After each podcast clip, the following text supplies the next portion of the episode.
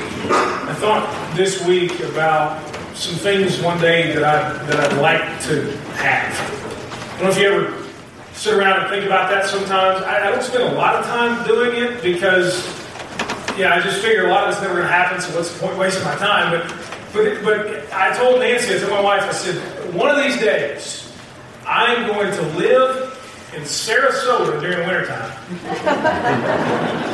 Love Sarasota. I've been there one time, loved it. You got minor league ballpark, the whole deal. It's, it's spring training. Wintertime, I'm going to Sarasota. It's pretty, Siesta Key Beach, all that stuff. It's real nice. I'm going to Sarasota for the wintertime, and I'm going, I'm going to live in Cooperstown, New York during the summer. Some of you don't know what Cooperstown is, God love you. Uh, where the National Baseball Hall of Fame is. It's beautiful. I've been there, went there about 10 years ago. It's, it's awesome. The lake there the whole deal, and, and, it's just baseball heaven. I mean, you know, where else would you want to be? You know, right? Amen to that. So, anyway, that's where I'm going. I'm going to, I, not like, you know, anytime soon probably, but that's where I'm going. I'm going to Sarasota in the winter, and I'm going to Cooperstown in the summer. That's, you know, that's where I'm going to, that's where I'm going to live. Now, I love Murray. Uh, but you know, it's it's either always really cold in the winter, or always really hot in the summer. I'm going to kind of balance that out a little bit. I'm going to Sarasota. Some of you laughing at me, like, "Oh yeah, you good luck." You know, I had a dream like that once too. I am, Murray, Kentucky, still. You know, I mean, you know how it goes. You know, but but I got a plan. I have a specific plan to make all this happen. It involves nothing about how I'm planning financially. That, that's that's not you know because God's going to drop this in my lap. I'm convinced that this is going to happen. Absolutely, He's going to, because here's, here's my plan. Uh, if, if I figure this, I'm going to live right. I'm going to do what's right. Best I can. I'm going to do what's right. I'm going to try to be a really good pastor for as long as I can.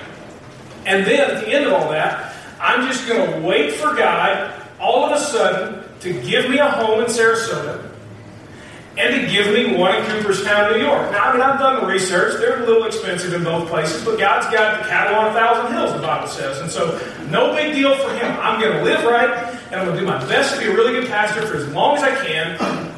And then I'm just going to wait on God to do His part. That's, that's the deal. I mean, after all, if I live right, then God is going to give me the desires of my heart, right? I mean, that's the Bible says, delight yourself in the Lord, and He will give you the desires of your heart. My, my desire, deep desire, desire of the heart, deep, serious desire. Sarasota in winter, Cooperstown in summer. Desires of my heart. You know what I'm saying? So I'm going to delight myself in the Lord. And then He is going to delight me with these things. That's the way I've got it all figured out. That's exactly what he's, you know, that's, I'm going to do my part and then pray, Lord, okay, now it's time for you to do your part. Where's the stuff? Now, you're laughing a little bit at my logic, um, but I do like to think that, that if I'm a good person trying to be a good pastor, that everything's going to go the way that I want it to. I mean, that's, that's the way that I'm trying to look at this thing. Um, some of you are laughing, but, but there are many of us here this morning who live by that kind of logic who live by that kind of theology. There are lots of people in our world who live by that theology. By the way, that theology is total garbage. It, we live by it. It might not be for you a house in Sarasota for the winter, and a house in Cooperstown, New York for the summer. It may be that you just kind of expect from God good health, just to feel good.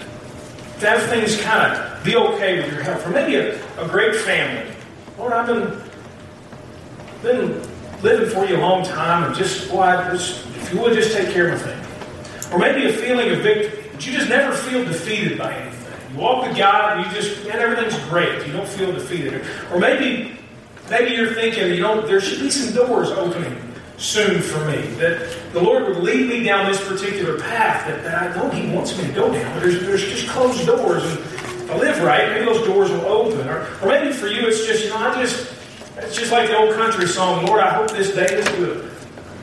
I heard that on Willie Walk too the other day. It seemed kind of appropriate for this morning. Lord, I hope this day is good. It's not too much trouble for you, basically, the song says. Lord, I, I just hope this day is good. Maybe you just hoping and praying and wishing that today will just be a little better than yesterday, and tomorrow will be a little better than today. Just each day is a little better than the one before it. Or maybe you say, you know, if I walk with the Lord, I'm going to fulfill the destiny that I know I have, I know is mine as a child of God. And maybe, just maybe, things would just finally go your way.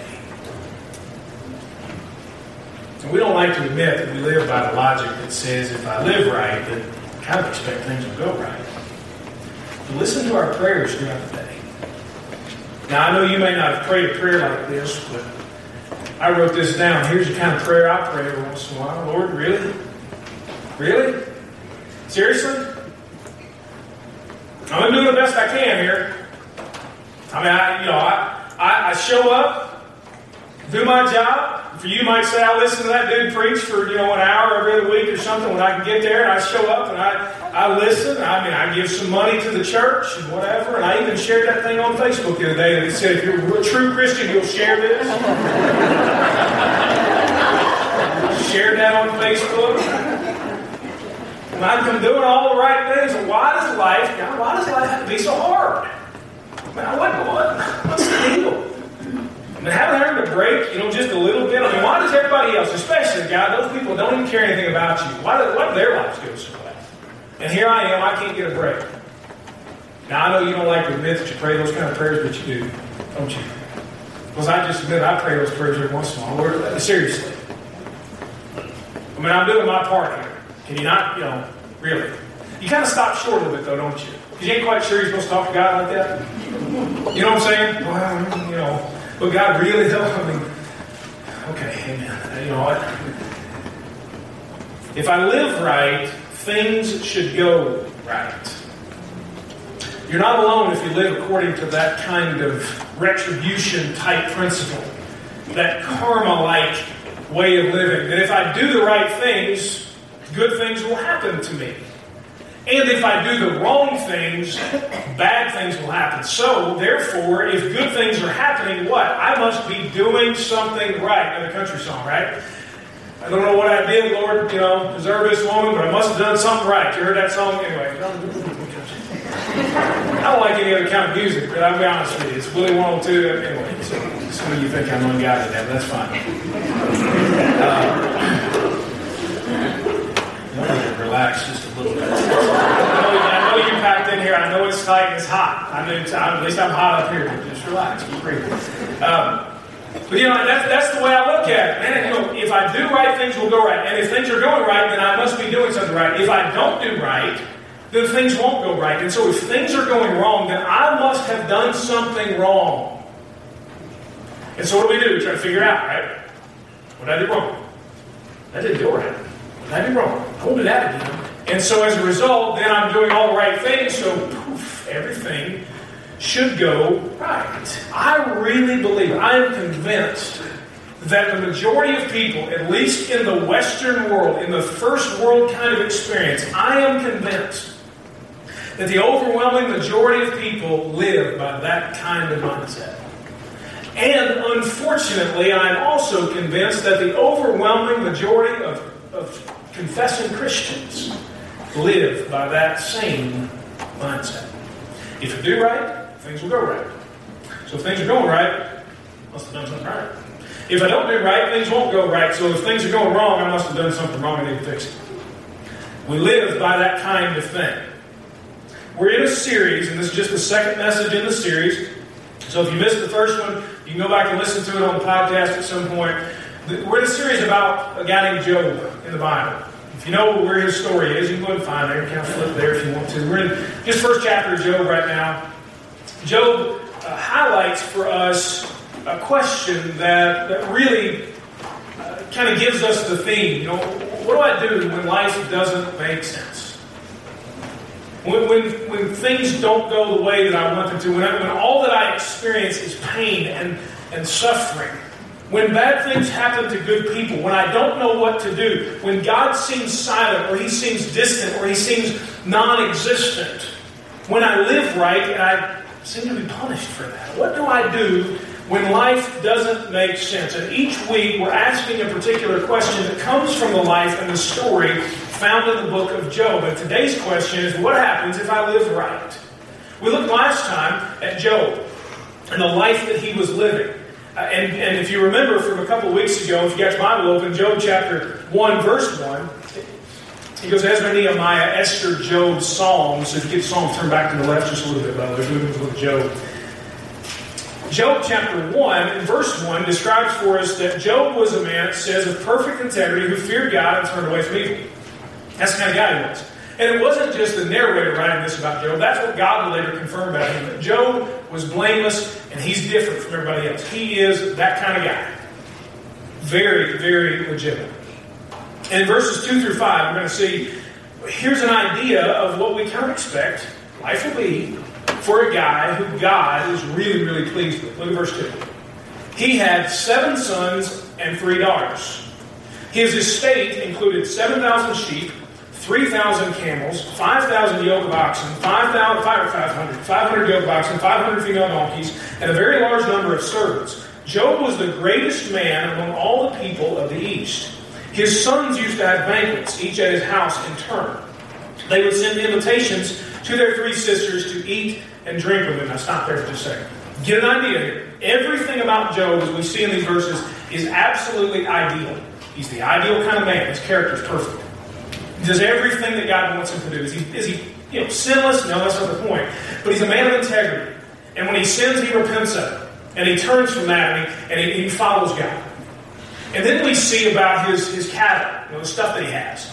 And, and we're, we're given an idea here of his numbers and so on. They're, they're numbers of completion. Now, did he have exactly those? Well, we're not sure exactly, but the round numbers suggest that he had the perfect set of possessions. Everything's perfect. And then his kids. He had seven sons. The number seven, of course, is very significant in the Bible. It's a number of completion and perfection. And then he had three daughters. What would a man with a perfect set of seven sons need? Well, three daughters. Throw that in there as well.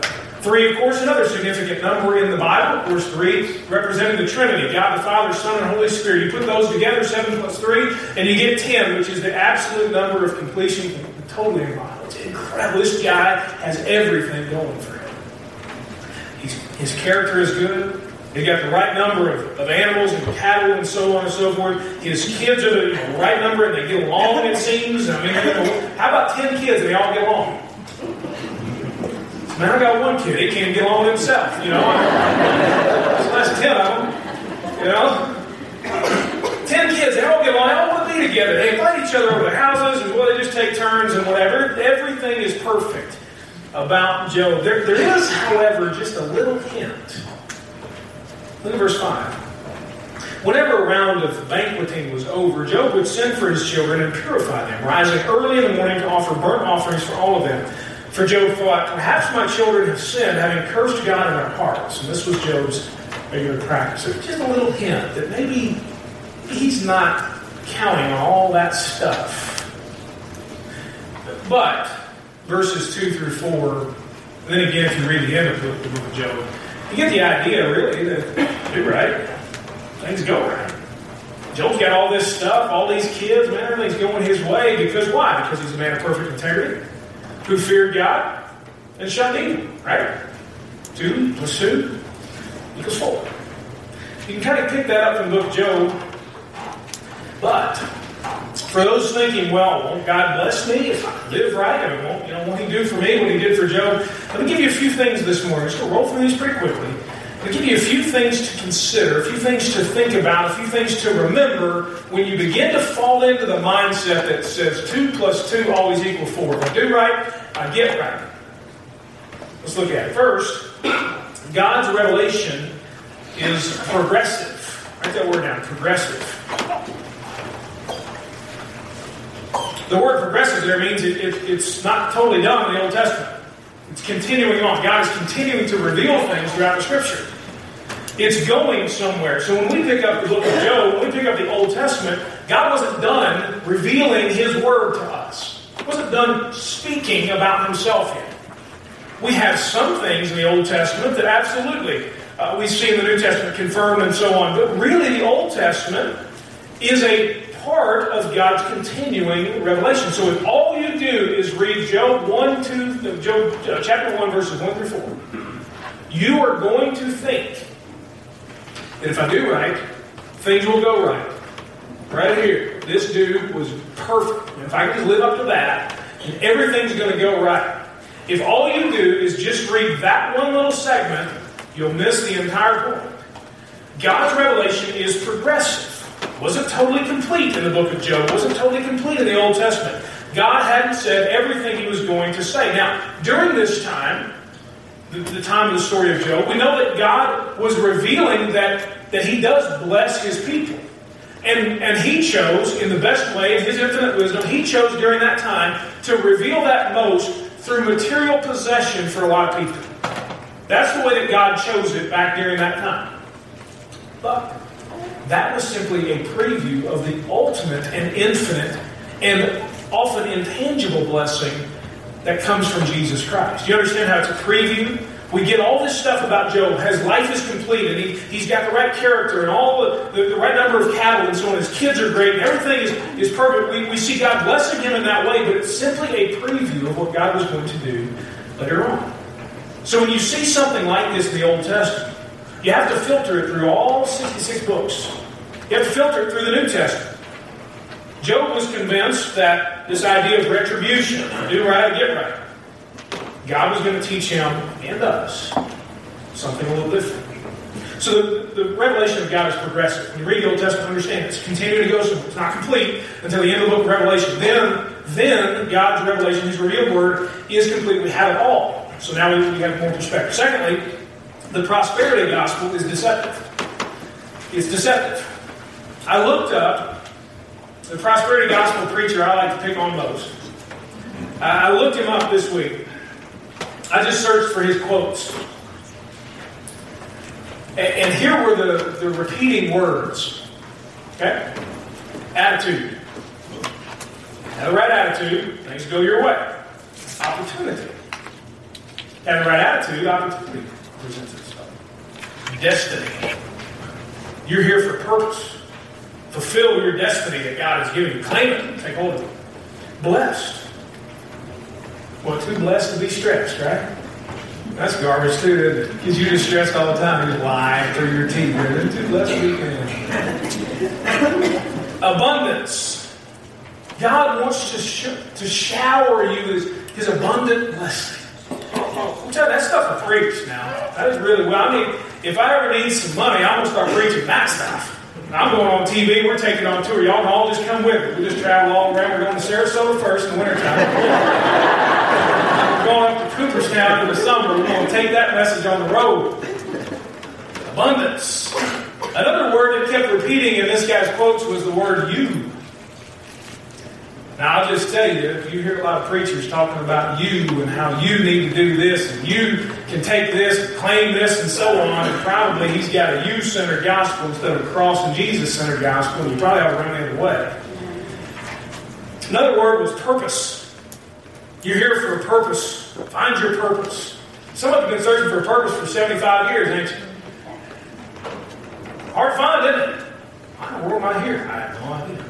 I'm looking this kind of preaching will tell you if you haven't found your purpose, then just keep looking for it. And then eventually, if you haven't found it, something's wrong with you. Another set of words here influence, dreams, potential, open doors, rise up. And then the best one is faith. You just have enough faith. You just claim promises of God. Those are some of the key words in the prosperity gospel that they'll be teaching you, telling you about. And it's real popular, by the way. I mean, who doesn't want to be told they got potential? I like to be told I got potential. hopefully, I'm, you know, I'm not wasting it all yet. Who doesn't want to be told that, you know what, you've got a purpose in life? God wants to bless you abundantly. I like sound. But it's deceptive. Why is that kind of preaching deceptive? It's deceptive because it's got an Old Testament focus. We take verses, as I just said, we take them out of context and we go to Job and we say, well, Job was blessed. And, and basically, the, ser- the sermon would stop. The sermon would stop at verse 5, Job. The whole series would stop right there. We wouldn't talk about anything else. We just talk about how blessed Job was because he lived there. It also has a very temporal, like a now type focus. This kind of preaching does. As if, as if truly, to use the title of the book, your best life now can happen right now. Some of you still trying to figure out what I'm talking about. I just figure it out. You do some homework. As if your best life now can't happen right now. You realize that Jesus has told us the best is yet to come, and we won't experience it on this side of heaven? Get that? If I stand up here and I tell you, look, the best, the best life that you'll ever have is just right now. I'm not talking. I haven't even read the New Testament. I'm. Anyway. In, in this kind of preaching, there's no Jesus focus. It's God, but no Jesus. Why? Because we don't want the cross involved. Why? Because the cross, follow me here, shoots holes. In fact, it just blows into smithereens the whole idea that if I live right, things will go my way. Guess who lived right? Jesus. Guess what happened to him? The crucified. Oh, he enjoyed that. What? No. He prayed to the garden, Lord, if it's possible, please let this pass. He knew what he was about to endure physically, emotionally, and certainly spiritually, separation from God the Father. He knew all those things. Jesus, the cross shoots holes in the fact that if you believe, well, if I just do right, things will go right. We know also this kind of preaching, this prosperity gospel, that if you just do right, things will go right. We know that it's not based in reality. You probably did right this week in a lot of ways, and guess what? Something went wrong, didn't it? not based in reality. And not only that, but it blames people for their poverty and for their suffering. Blames them. Jesus said, You always have the poor with you. Jesus said, In this world you'll have trouble. You know who he's talking to? People following. He didn't tell them that, you know, if, I mean, you know, if you're poor, it's because you've made some really dumb financial decisions and you just made your bed in a lion. Try to find out what Jesus said there. He didn't say that. Jesus didn't say that, you know, hey, you know what, if, if, you if you do right, if you live for me, then everybody's just going to be cool with you. What did he tell his disciples? Blessed are you when they persecute you and hate you and say all kinds of things about you because of me. And so, in this kind of prosperity gospel, people are blamed for their poverty and suffering. You just do this, things will go okay. You just have faith here, just believe things will be fine. You just live right. If you just confess your sins, and we all know that you've sinned and created this problem. Yeah. Third, I think that horse is dead. Third, stop beating on it. Third, if you ignore God in the good times, you will curse Him in the bad. Job is a great example of someone who, when things turn south, and they will next week, just so you know, when things turn south for him, he never curses God. Satan goes before God and he says, Look, you just take all this junk away from him, he'll curse you. Job never did it. You know why? Because he never ignored God in the good times. When Job is described as a man of perfect integrity, one who feared the Lord and shunned the evil, that's in the good times. That's while he's experiencing all this material benefit. He's trusting the Lord. He's never ignoring God. He's never falsely believing that, well, I did all this. Look at what I have. He's never got a false sense of security that, well, I'm finally happy now that I have all these things. He never has a false sense of hope that, well, look at what I have. That I must mean I am just really something special. And so he never cursed God. He never made the false assumption, well, you know, I lived right, God, you know, blah, blah, blah, and so on and so forth. Those got a lot of questions, but never cursed God. He didn't ignore God in the good times, so he wasn't prone to cursing him in the bad. Let me just warn you, I guess. If things are going well, be a person of perfect integrity who fears God and turns away from. That way, when things don't go so well, you can be a person of perfect integrity who fears God and turns away from him. Fourthly, you can have it all, still have nothing. I mean, what possibly could the man of verses 1 through 4 have to worry about? Dude's got everything, he's got it all.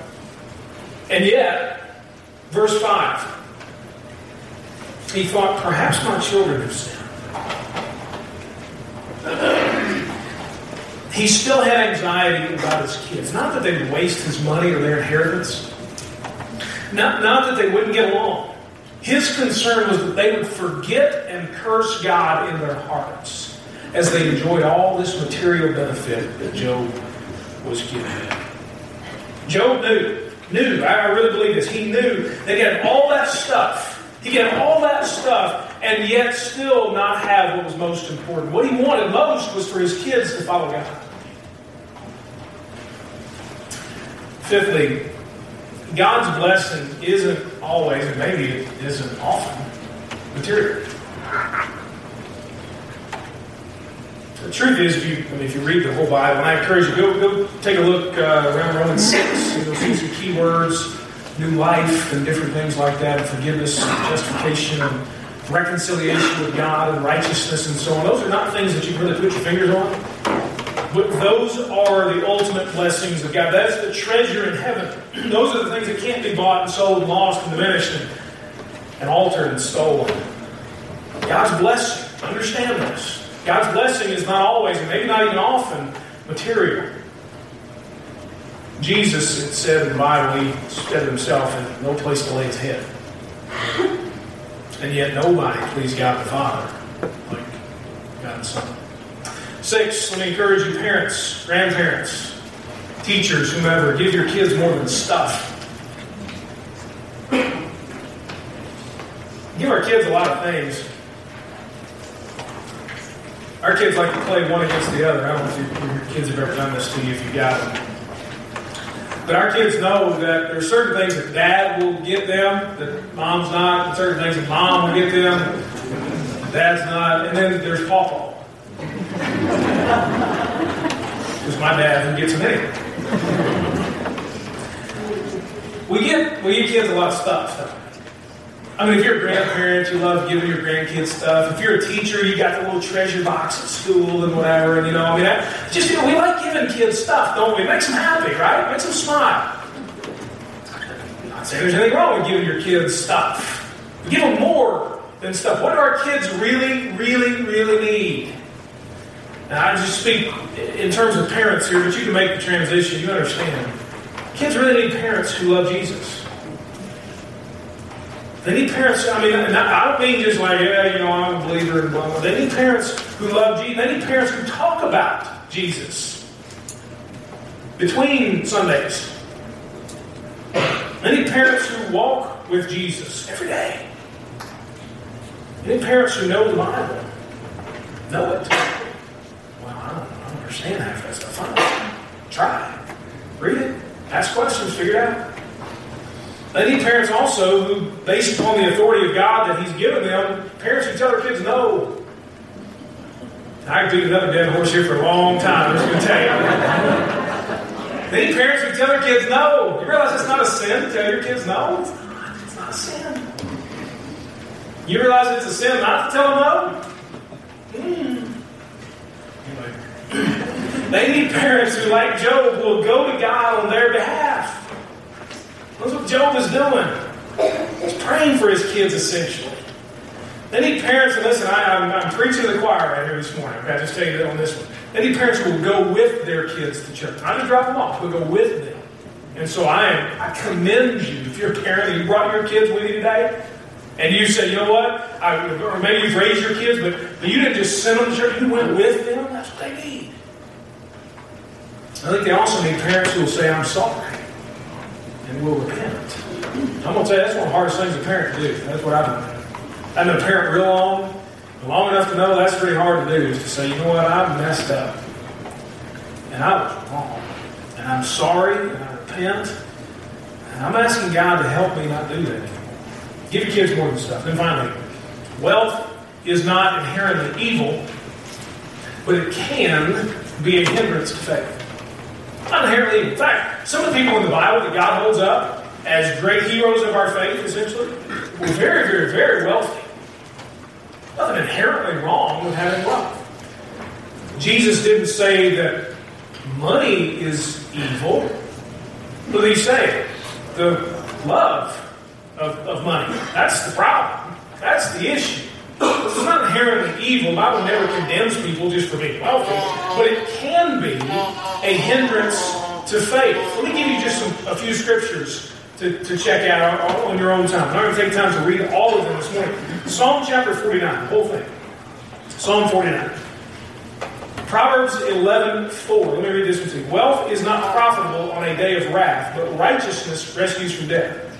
Basically, it's a preview to say, you know, one day when you stand before the Lord, you can have all the money in the world and there won't be anything in your wallet. Nothing. Proverbs chapter 23, verses 4 and 5. Don't wear yourself out to get rich. As soon as your eyes fly to it, it disappears. And you know, if you got kids, you know about that. That's the truth. Amen to that. Proverbs chapter 30, verses 7 through 9. The writer here is asking, Lord, please don't give me too much, don't give me too little. Don't give me too much so that I forget you, says. Matthew chapter 13, verse 22, Jesus giving a parable, he talks about how the seduction of wealth, he says, can choke out the Word of God. And then Mark chapter 10, story of the guy that we know in the Bible as the rich young ruler. Anybody know his story? He goes to Jesus, he's done all these great things, I've lived right, I've done everything right. What do I need to do to gain eternal life? And Jesus looks at him and he says, I want you to go and sell everything you have and come follow me. The guy walks away, it says, stunned and dejected because he had so much. He was a guy that Jesus would then generalize about, and he told his disciples how difficult it is for someone with wealth to enter the kingdom of heaven. It can be something we count on. And then, and then also 1 Timothy chapter 6. Timothy is told by Paul here, instruct those who are rich in the present age not to be arrogant or set their hope on the uncertainty of wealth, but on God. So what's the thing? What's, I mean, what am I, what am I saying? You may say, well, okay, now are you saying that I can't count on any blessings from God if I live right? Or maybe, are you, are you saying uh, I should count on having happened to me what happened to Job if I live right. I have heard a little bit about his story. I don't know if I want that. That's really not my point. Ultimately, I think Job was ahead of his time as far as biblical revelation goes. I think he serves to give us a warning, just like he showed to those kids through those, those sacrifices. I think, I think Job's anxiety about his kids, and along with his insistence that he would live with devotion and holiness before the Lord, even in spite of his wealth, in the midst of his wealth, I think all of that gives us really a scriptural preview of what Jesus would say centuries later. And that's really the thing that I hope you'll, you'll take away and have in mind as we follow Job's example, as we hear this echo throughout Scripture, and Jesus would say it emphatically don't gain the whole world and lose your soul. The Apostle John was right about what this world kind of thing is, the love for the world. He would say it's, it's setting your sights on what you want to have, how you want to feel, and who you want to be. You know, you can gain all that stuff. I could have a house in Sarasota. I. I could have. I could have a house in Cooperstown, New York. That, that's a priority, actually, is Cooperstown, because I live in Murray. Of it. So Cooperstown and then Sarasota. And so I can have all that. You understand? And yet, if along the way, in order to get those things that this world has to offer me, if I sacrifice my faith in Jesus, if I ignore God completely, if I never put my trust in Jesus Christ, then I have gained essentially the whole world that I've wanted. And one day when I stand before the Lord, I will be forfeiting my soul. And there are millions, billions of people in our world who are doing just that. And unfortunately, lots of us in church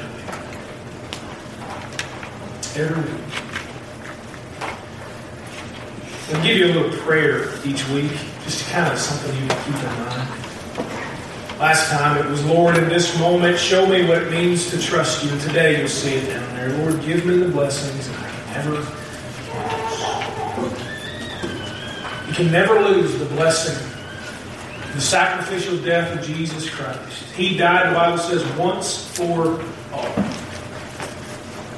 And those who believe in him for their salvation will receive the forgiveness of God. You can never lose that blessing. Once you've received it by faith, you can never, never lose it. Lord, this week, open my eyes, show me, bring to me, help me see the blessings that I can never lose. Make that your prayer this week.